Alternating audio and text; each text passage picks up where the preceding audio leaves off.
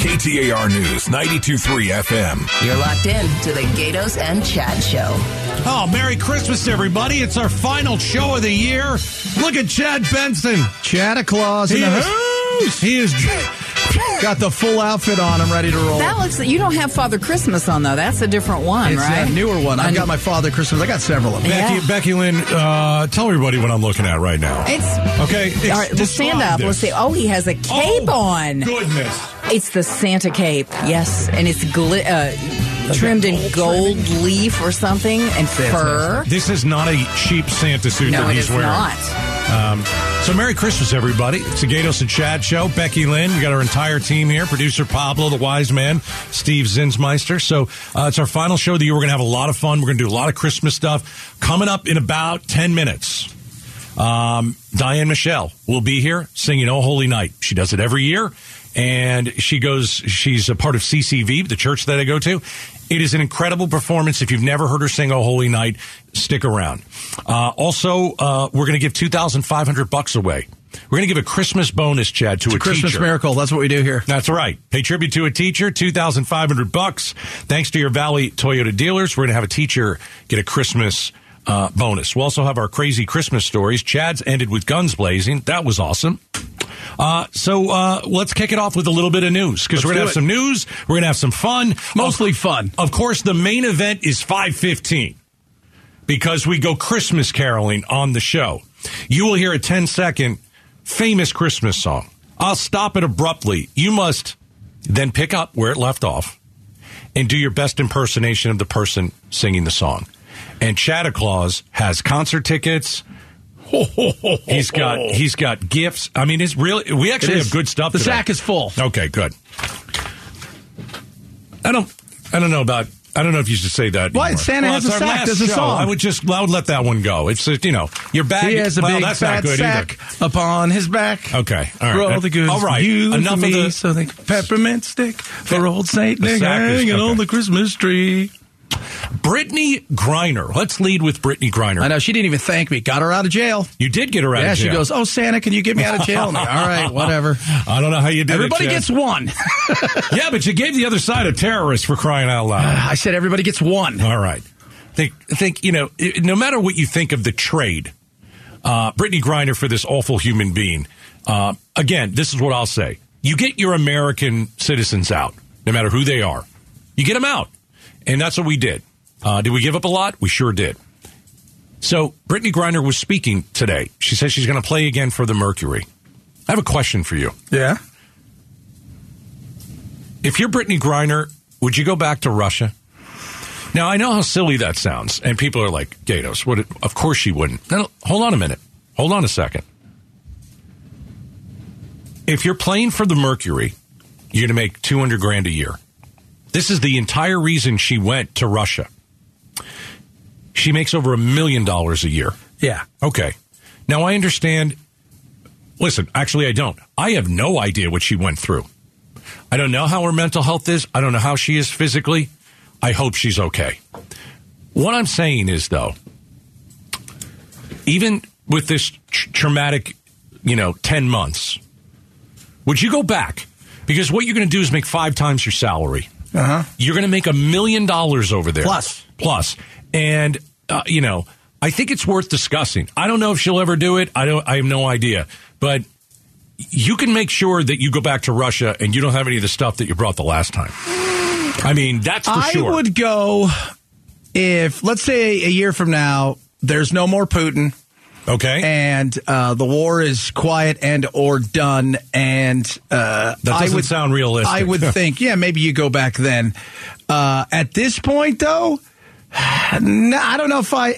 I don't. Uh, yeah, it, I it's know tough. I don't. Now, would I go back to Europe in certain places because it's not just there Right. that pays stupid amounts of money for, for, for these ladies to come play, and and a lot of guys to a lot of guys in the NBA to be on the bench. They go over there and make a couple million dollars a year Yeah. and become stars.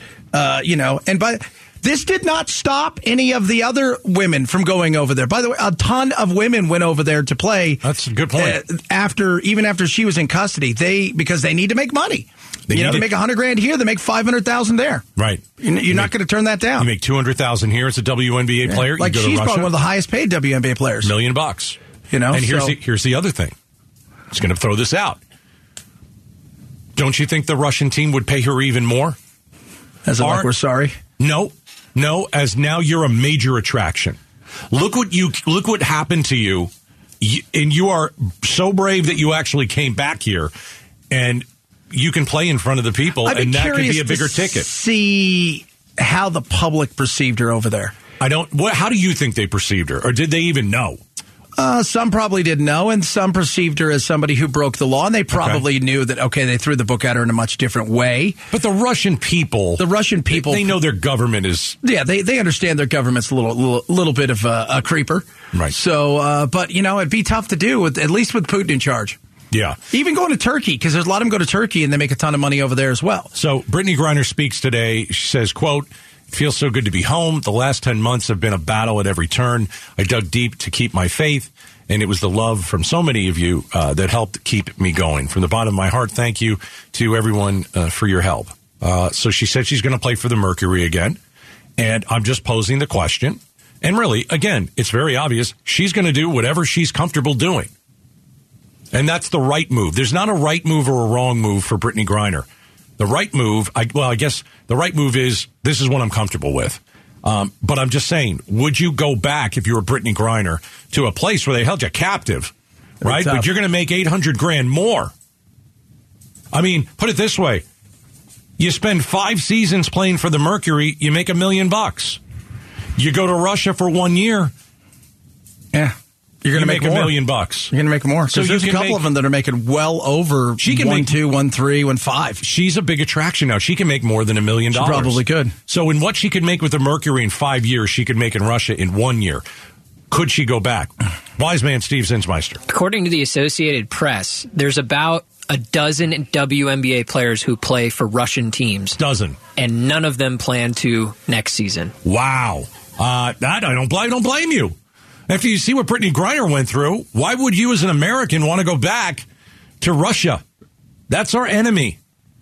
Would you go and play in North Korea? I wouldn't. Would you go and play in Afghanistan? I wouldn't. I- mean, we're we're considering those places just as as dangerous, right, Jet? Yeah, you know, it's you know, if you had a chance, and some of these players, again, that money is so big, and uh, I've had friends who went over and played it in Turkey, and it's it's a crazy. Even though that country is not associated with Russia, we saw what happened over there with uh, Khashoggi, the journalist, and and and the closeness of Russia. Would you go and do stuff like that? If the money's big enough, I think people will try it. Uh, although I think she could probably command a little bit more over here, probably get some more money, but she's never going to make what she makes over there. It's just Yeah. not going to happen. They don't have the resources in the WNBA. Uh, so Brittney, Brittney Griner uh, speaking today, you know, saying she's going to play for the Mercury. We're just posing the question: two hundred k for a year for the Mercury, or a million in Russia? Do you go back? I can't imagine you go back. All right, it is our Christmas extravaganza, and coming up in just minutes, uh, it is a tradition here on the program. It is the best performance you're ever going to hear of Oh Holy Night. And Diane Michelle is here, as she is every year, and she is going to bring that to us. KTAR News 923 FM. You're locked in to the Gaydos and Chad Show. All right, it is our Christmas uh, extravaganza. We've got gifts. We're giving money away today. We are. Uh, we've got musical performances. That's right. We've got a high school choir. We'll talk about in a few minutes. That's going to stop by the show and uh, sing a little Christmas music. Topo Gigio will be here a little bit later, as well as Tiny Tim. It's Yeah. going to be a really big show for everybody today. Okay. Uh, something we've done over the last many years. So I always say this. I, years ago, I'm sitting in church at uh, CCV and I hear Oh Holy Night played at Christmas time or sang at Christmas time. And it was Diane Michelle. And, you know, I, it was an incredible performance. I said, you got to come on the show and sing Oh Holy Night. And she's done it for several years now. We get, we get emails and texts. When is Diane coming on the show? When is she coming on the show? Well, she's coming on the show right now. So, as part of our Christmas extravaganza, it is tradition. Here she is, Diane Michelle from CCV. Well, I'm honored and blessed yet again to be sharing Oh Holy Night with you, my KTAR family. Six years in a row, this has been such an honor to get to sing this beautiful song and just share this moment of focus on Jesus, the reason for the season. I hope that you can come join us. Me and my family will be celebrating Christmas with some Christmas services at our church CCV. We have 14 different locations around the entire valley and just celebrating the birth of Jesus and cherishing these family moments together. I hope you enjoy Oh Holy Night.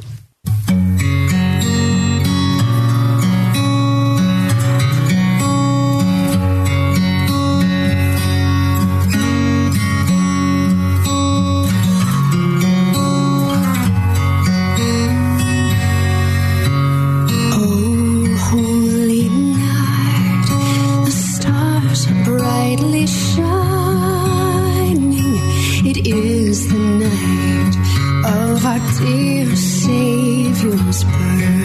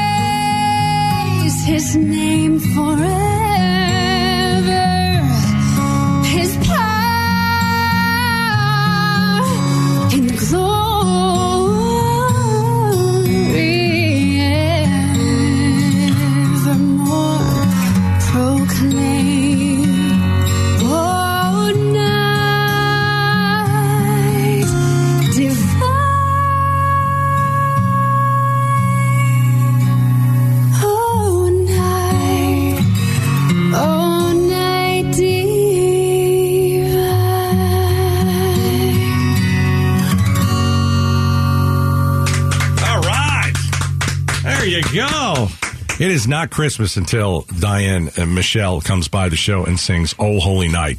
So uh, she's going to be performing. Check out ccv.church slash Christmas. I think she's going to be out at the Anthem campus. CCV has a lot of campuses. So she's going to be out at the Anthem uh, campus. So you can also check out her stuff on Instagram at Diane Michelle Music.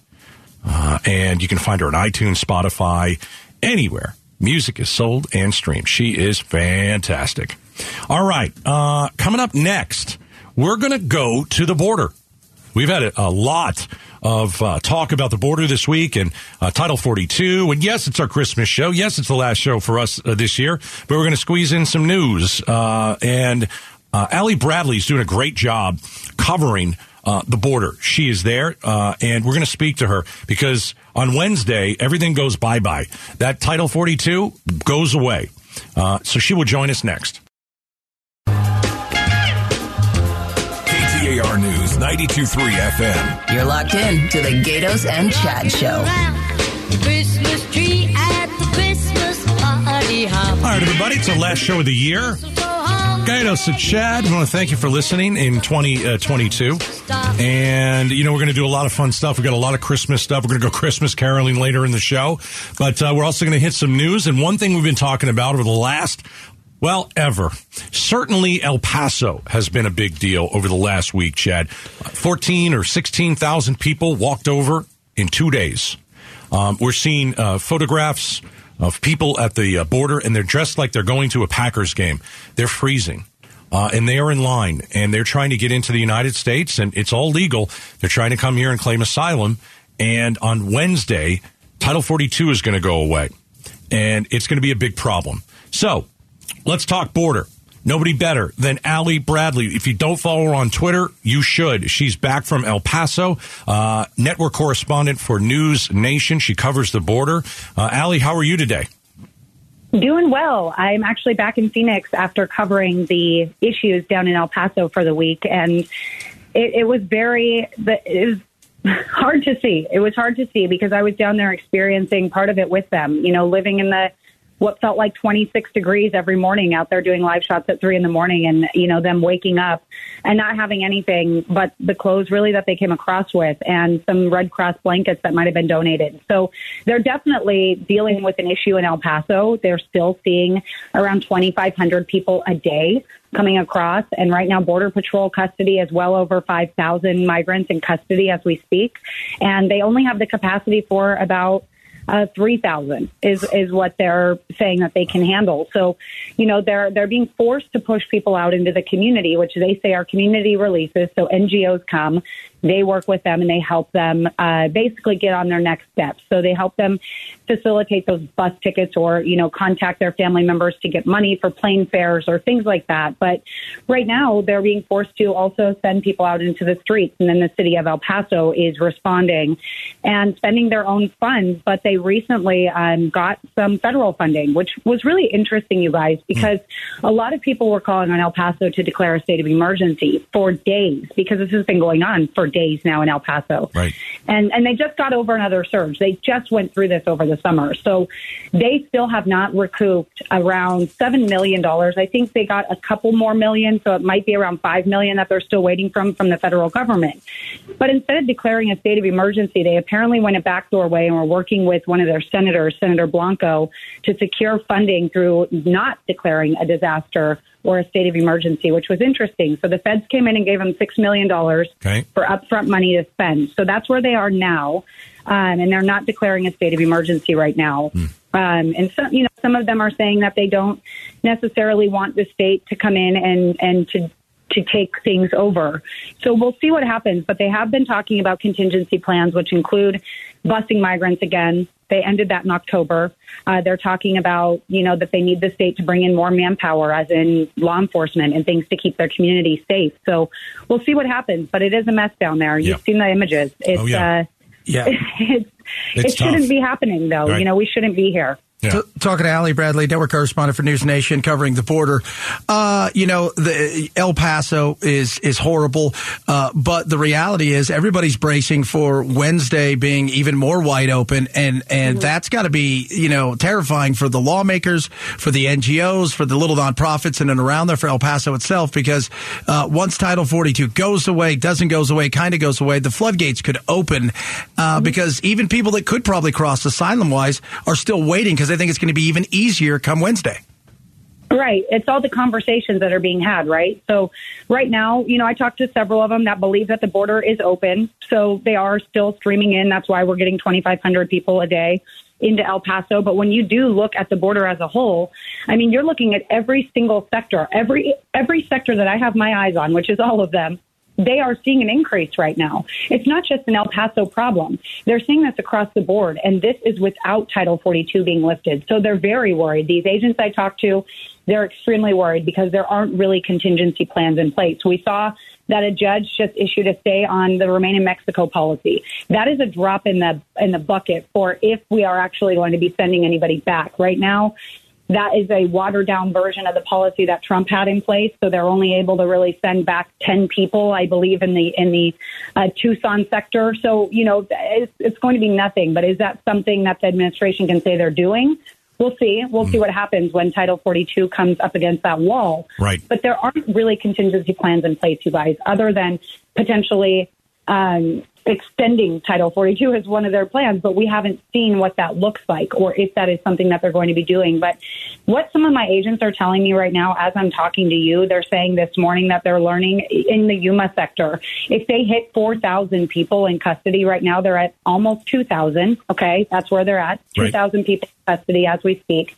If they hit 4,000, which is easily the anticipated uh, expectation that everyone has is that these numbers will easily double on Wednesday. They said that they're only that they're going to stop picking people up altogether, Oh. and people will just be walking into the streets. And we've seen that happen in Yuma before, and that's when they declared a state of emergency last time. Right. So it'll be interesting to see what happens, and and people are bracing for this. And I think it's important though to say these are asylum seekers, right? The Right. ones that we're going to be seeing are the ones we are seeing. They're not the ones that we are not seeing, but those are that's a staggering number as well. We saw 75,000 people come in that were, you know, that were able to evade law enforcement. Excuse me, 73,000 that were able to evade law enforcement. So with more foot traffic and more people self-surrendering, you're going to have more people evading. Right. Hey, And that's what they're worried about. hey uh, Ali Bradley's joining us. She's just back from El Paso, uh, network correspondent for News Nation, covering the border. So when you were in El Paso, tell us the story of a family that you spoke to, uh, their plight, why they're here. Uh, do you do you do you have one that stood out? I do. I talked to a woman named Acalina Salaya, and she was from Nicaragua. And she came over with her grandson and her son, and she said that the dictatorship that was there in Nicaragua um, had threatened their lives. She said that he wanted to kill all the young boys that weren't going to be working for him, and so they had to leave. She said that they lost their house. Uh, her daughter had come here earlier on in the year, and her daughter had already been here working now, and so she was going to go live with her daughter. And I said, Well, how will you work? What is your plan? And she said that her daughter has six children, so she's going to be the daughter's nanny. And I said, What about your your grandson and your son? Are they old enough to work? And she said, Yes. And she said, They'll be doing construction. And I said, But you know that legally you can't work right now. And she said, Yes, but what else can we do? And so that's the reality right now is, you know, they're trying to make ends meet. She was still, uh, the morning I left, uh, which was yesterday morning, she was still about a hundred dollars short for bus, uh, for bus fare to get to Wisconsin to be with her, uh, daughter. And so there was a man there that actually, uh, was a property owner there that was helping people with some money if they wanted if they needed bus fare because these people that's what why they were on the streets they had no means to get to their next step and so this homeowner was like well if you want to sweep up some leaves or do some things i'll help you get to your next steps and so i connected aquilana with him and said if you can help her at all get to her next destination there you go and so you know at this point they're here legally. They've been processed and released. So they are in our country legally. So, you know, there's a lot of, I think that gets lost on a lot of people. Uh, but under this administration, what's happening is, you know, they are allowed to do this. Yeah. Hey, Ali, thanks for joining us. Uh, we hope you can join us uh, more next year. Uh, we enjoy, uh, you know, seeing the, the, not that we enjoy the pictures, but the pictures that you bring us, the stories that you bring us, it tells the real story, and we need that. Everybody needs that. Um, so thank you for joining us, and, and have a great uh, Christmas and New Year. And have your dog. Tell your dog you. happy uh, Christmas as well. All right. he waited just the perfect amount of time. Thank you, guys. All right, Ali Bradley just back from uh, El Paso, uh, network correspondent for News Nation covering the border. She's really good at this job. Yeah. Um, because when we talk about the border, you can talk about the politics of it. She's right there watching families walk over, and she knows what's happening. It is legal. And I think, you know, some of our leaders need to know uh, we should make this a little bit. We should change some, some that asylum law is really rules. abused. It is. Okay. Coming up next, why don't we talk about what, Yeah, what I want to bring something up of what she said that I just thought there and said, wow. Okay, good. We'll do that next. KTAR News 92.3 FM. You're locked in to the Gaydos and Chad Show. Jingle bell, jingle bell, jingle bell rock. Jingle bells swing. I love Christmas. It's our Christmas Christmas show. We'll be here till six. We're going to go Christmas caroling at five fifteen. Your chance to win a ton of prizes, a lot of great gifts. You know what? Not. We need more. We need to have the Gaydos and Chad singers, just you, just in general. Oh, in just general. Yeah. Yeah, there, there's no doubt. We're gonna have a choir in here. Yeah, we should just have the singers, them like in real life, just like hey, tonight on the show. I it's, uh, know. they're going to sing the latest hit. I'd like it. It's like a variety show. It's like a variety See, I'd love to do that. I'd love to do that. But instead, we're talking about the border.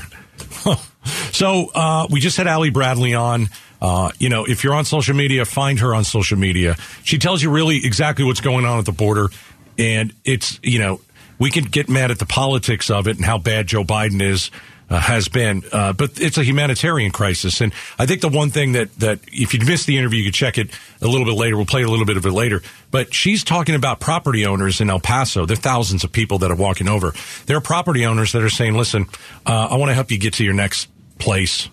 because uh, you're you're you're sleeping in the cold on Yeah. the street, and you know you have a let's just an example a daughter in Kansas that you know hop a bus you got a place to live but you don't you don't have any money for the bus so you have property owners in El Paso that are trying to help out and they're like giving people like little jobs around the house just to justify giving them a couple hundred bucks to And get that- them to that Yeah. one lady to Wisconsin. Wisconsin. Yeah, and that's what Allie, you know, she brings you these inside stories, and she's really good at it. You said that there was something from the interview that really stuck out to you. She said Yuma's at 2,000 capacity right now. If it gets to 4,000 capacity, Yuma or El Paso? Yu- Yuma. so, it, in terms of, Of how many people they can hold. They're Okay. no longer going to take people in. They're just going to let them come across.